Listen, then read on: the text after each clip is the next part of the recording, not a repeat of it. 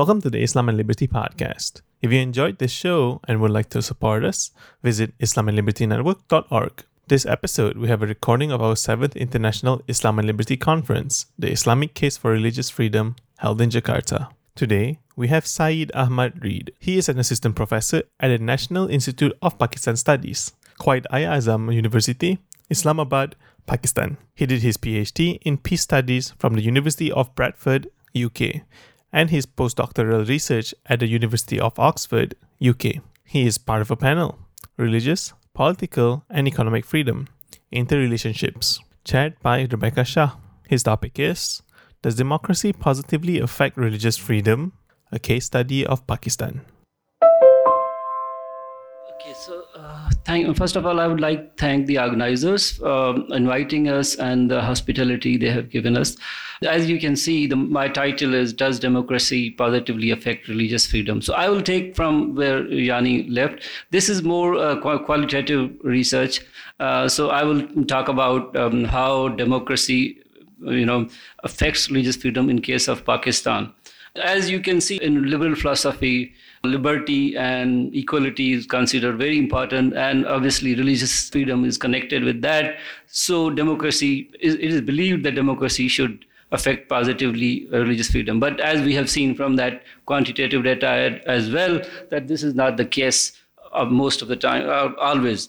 So my research paper basically looks at whether democracy really uh, positively affects uh, in all cases, or there are certain conditions which it has to satisfy. So, uh, especially in case of how does democracy affect religious freedom in a Muslim majority country like Pakistan? Because we are in this conference focusing on Muslim majority countries, so Pakistan was uh, something which I thought uh, provides a proper, you know, case study for this. So, why case study of Pakistan? Uh, because Pakistan has a specific, you know, uh, example of where you can find both uh, dictatorships and democracy. We have, like, for 70 years, a cyclical model of democracy where you have 10 years of dictatorship and then 10 years of democracy. So that provides you a lens where you can look at, you know, both dictatorships and democracy and see how it affects religious freedom. So using that, I have basically chosen four particular eras. And the reason of choosing these four particular era was because I wanted to look at how, you know, the individual personality affects religious freedom and how times, different times affect religious freedom in international environment affects it, regime type. So these are things uh, I wanted to look at. For this, I chose these four different periods. You can see the first period is uh, Zulfikar Ali Bhutto's government, 1972 to 1977, and then Haq's military dictatorship, now 1977 to 88, and then Musharraf's dictatorship 1999 to 2008, uh, and Zardari's government 2008 to 2013. Now, if we talk about Pakistan, obviously, and religious freedom, then uh, this August 11 speech of Quaid Azam Muhammad Ali Jinnah, the founder of Pakistan, is very important because this is where he talks about religious freedom and what kind of religious freedom will be there in uh, Pakistan, the newly built Pakistan after 1947. This was the first speech which he made in the parliament, Pakistani parliament, before partition on August 11, 1947. And you can see here that Quaid is talking about, especially that you are free to go to your temples, you are free to go to your mosques, or to any other places of worship in the state of Pakistan. You may belong to any religion or caste or creed that has nothing to do with the business of the state. So basically, he's talking about that uh, liberal, you know, idea of religion and state are two different things. So uh, state should give, give, equal rights to all citizens. But then uh, we have had a checkered history of religious freedom. Ahmadi question has already come up here um, quite a bit. So I will not go into that detail. But in case of Pakistan, you should I mean, remember that this movement started from Qadian in district Gurdaspur, and uh, the people of Ahmadis were involved in Pakistan movement as well at the forefront. So they were uh, they migrated from India to uh, Punjab, Pakistani Punjab in Chiniot district, and settled in Rabwa uh, area, most of them. And there was a history, I mean, I, I, will talk about more than 70s, but there was a history of Qadiani issue and Qadiani problem in Pakistan right from 1950s. And there was a huge, you know, massacre in 1950s where 1,000 Ahmadis were killed in that incident and curfew was also imposed in whole province. Now, Coming to Bhutto's era, you can see that in Bhutto's era, the most important thing regarding religious freedom uh, was that amendment which was made about Ahmadis. Uh, Bhutto had liberal socialist ideology, ideological background, and his political party, uh, Pakistan People's Party, is considered a center-left party. So it was thought that he will be more for religious freedom and things. But we, we know that Second Amendment which declares Ahmadis non-Muslim, came in his era. So we want to look at how it happened. Uh, you can see there was uh, one event on 29th May 1974 in the, in the compartment of Chenab Express, carrying around 170 students of Nishtar Medical College, Multan. They were attacked and beaten up at the Rabwa railway station, which is the city where uh, Ahmadis live mostly, and because they were chanting anti-Ahmadi slogans. This became a big, big issue, and there was a court of inquiry was appointed as well. But the religious parties were demanding from declaring Ahmadis as non-Muslims and taking this issue up to the parliament. Initially, Bhutto was not ready to take this to parliament. Uh, he wanted to have some sort of administrative solution and because of this, the inquiry committee was announced. And the other reason was because uh, Ahmadis had voted Bhutto's party, People's Party, in elections as well.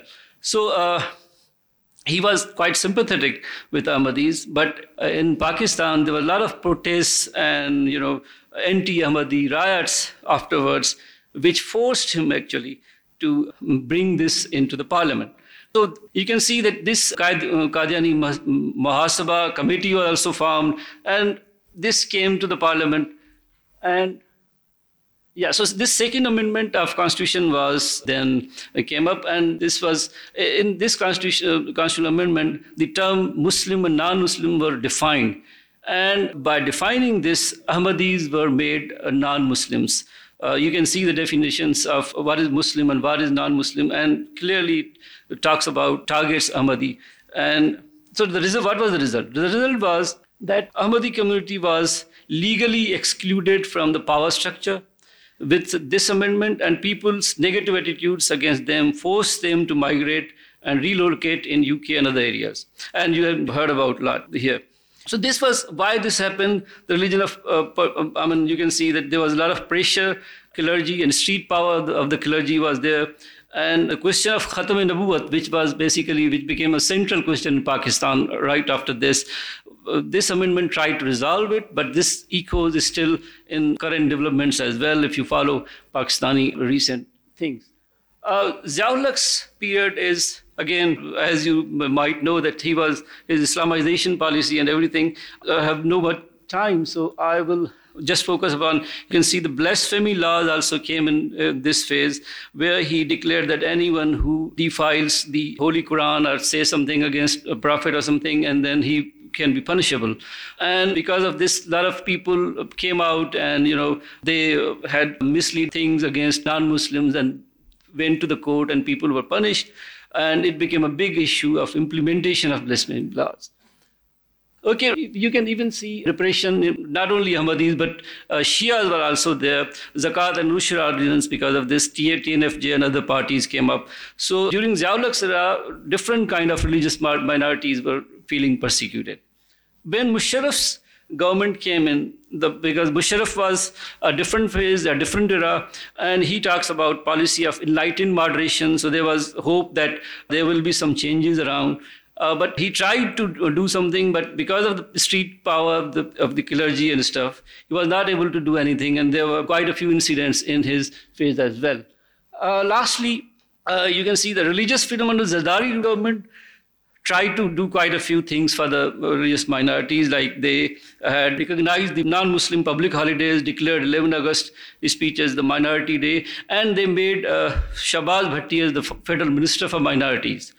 But sadly, in that phase, period, two important events happened. Shahbaz Bhatti and Salman Taseer both were killed by uh, fanatics Especially Shahbaz Bhatti was killed for speaking against blasphemy and Salman Taseer for speaking for justice for Asia Bibi. She, she was here a case of blasphemy against her. Now, this is another, I mean, uh, although this, this, is not that phase, but this is a very recent uh, Faizabad Dharna, where you can see Khadim Rizvi. And he also came up with that same question of, you know, Khatam Nabuwat still continued. And he had a big dharna there in Faizabad, and the whole Islamabad was closed. And finally, he got everything accepted. And so the result was that whatever he said was accepted. Now, the final thing does democracy positively affect religious freedom? So, my finding is that it depends on so many things. It depends on political ideology of the regime and individual personality of the ruler as well. Like Musharraf was a different case, and Zia-ul-Haq was a different case personally and politically as well. And it also depends on times and of international environment. Like 70s, 80s was a different time, and then 2000s uh, and uh, 70s, 80s Afghan jihad and all that. So America also needed it, and they supported Zia-ul-Haq. And after 2010, environment changes. Musharraf was supported for enlightened moderation. So a different policy. Internal political dynamics, I think, are very important for religious dynamics, even if you are supported by uh, international community and everybody, but you still cannot do because of the internal dan- political dynamics, as, as was the case in Musharraf.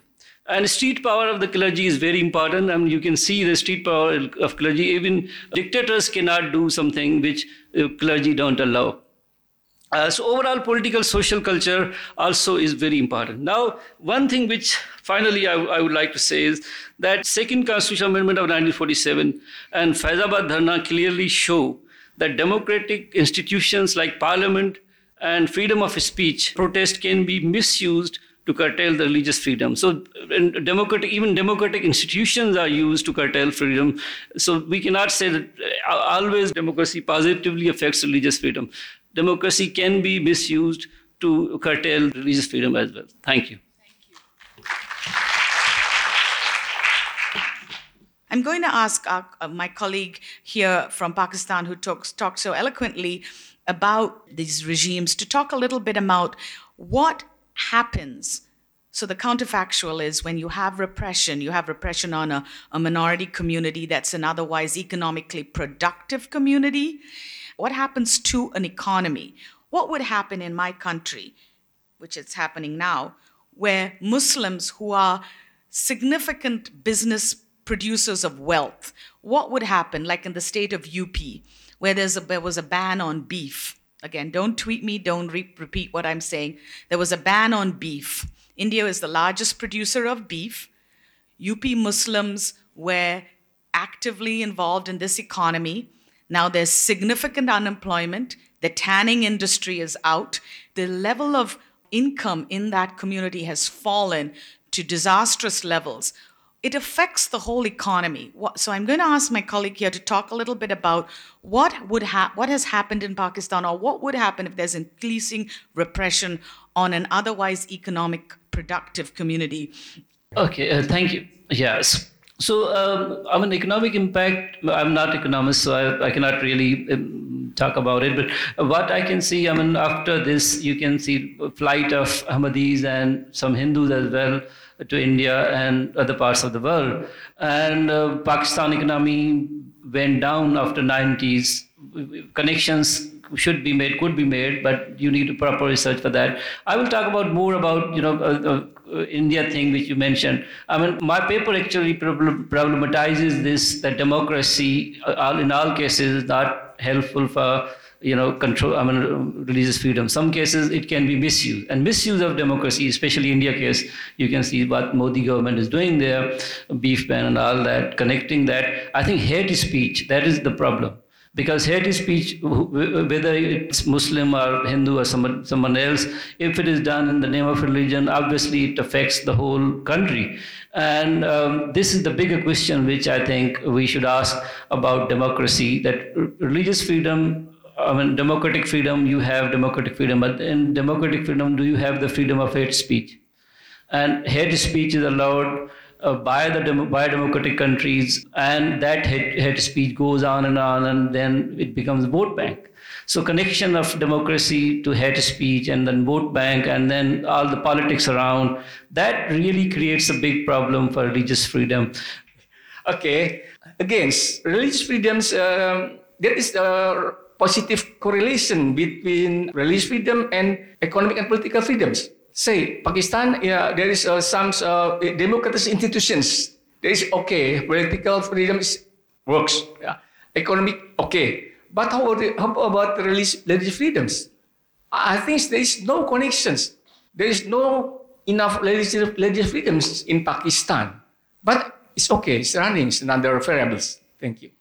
Uh, thank you, all the speakers and Madam Chairman, for the valuable information. Uh, I have two points. My first point is I think the person who spoke before me conveyed it that my sources I've consulted suggest that religious freedom is often seen as a barometer for other fundamental rights and liberties. In other words, related to democracy. I think this is something that authors have expressed, and uh, this was supported. Perhaps the chairperson also indicated that. My second comment is uh, maybe when you speak of religious freedom, you don't necessarily look into the religion itself. But if you say that the practice of religion is a part of religious freedom, then with reference to Islam, there is a connection with economic development in recent years, like for example, in, in Southeast Asia, in Malaysia, Islamic banking in finance has been developing very rapidly, but there has been some critique lately. lately. Uh, that started in the 1970s, but in the 2000s, people uh, criticized Islamic banking for their focus on profit, not sharing risk, and so on. Now there is attention to Islamic welfare institutions like zakat and waqf and halal studies and uh, sadaqah charities. These are the social welfare aspects of Islam that has significant uh, economic development dimension. And I think that uh, I, I was looking at a, small book written by two Japanese scholars and one Malaysian, New Waves of Islamic Social Welfare in Southeast Asia. And they refer to these, uh, you know, halal studies, waqf, zakat. If these are, uh, we have started implementing them, but if they are truly uh, implemented effectively, I think it will be a big, big contribution to el- elimination of poverty and economic and social development. Thank you.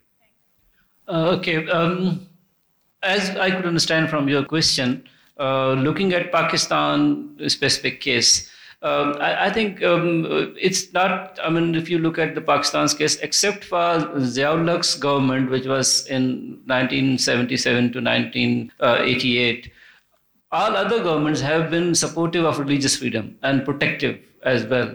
I mean, including the current government. You may have heard about the um, uh, Kartarpur corridor has been opened for Sikh community, and uh, so the the problem is much deeper than you know the governments the problem is with the politics, which is you know surrounded with this uh, religious freedom, like the I mean the pressure groups which comes from the clergy and others. That the, the, the problem is there. Because even if government doesn't want to see some, do something like in case of you know Bhutto, he didn't want to do that amendment, but he was forced to do it and in case of, I mean, uh, the other PPP government, uh, Zardari government, they wanted to implement, you know, and Musharraf as well, he wanted to bring some positive changes in blasphemy law, but they couldn't do it because uh, if, if, they want to do it, then uh, clergy will come out and protest and things, uh, which Faizabad Dharna shows. So the problem is much deeper, much, uh, you know, with the culture and with the things and the politics which is being played by opposition whenever I mean, the party which is in opposition does different politics. When it comes into power, it does different politics. So uh, political issues, and there are other you know institutions as well doing politics. so there are quite a few things involved. It's a very complex thing. But whoever is in, uh, at the helm of affairs, I have seen, apart from uh, Ziaul's regime, which was very brutal against minorities. Other regimes have been very um, um, protective and very kind with the. I mean, they have at least tried to, but whatever they could do. Thank you. And that's all we have for this episode. If you enjoyed this podcast, please leave a like or a comment wherever you like. It would really help us out. And if you want to explore more on the Muslim case for freedom, visit islamandlibertynetwork.org. You can also support us through a donation button on the site. Thank you for listening to this podcast.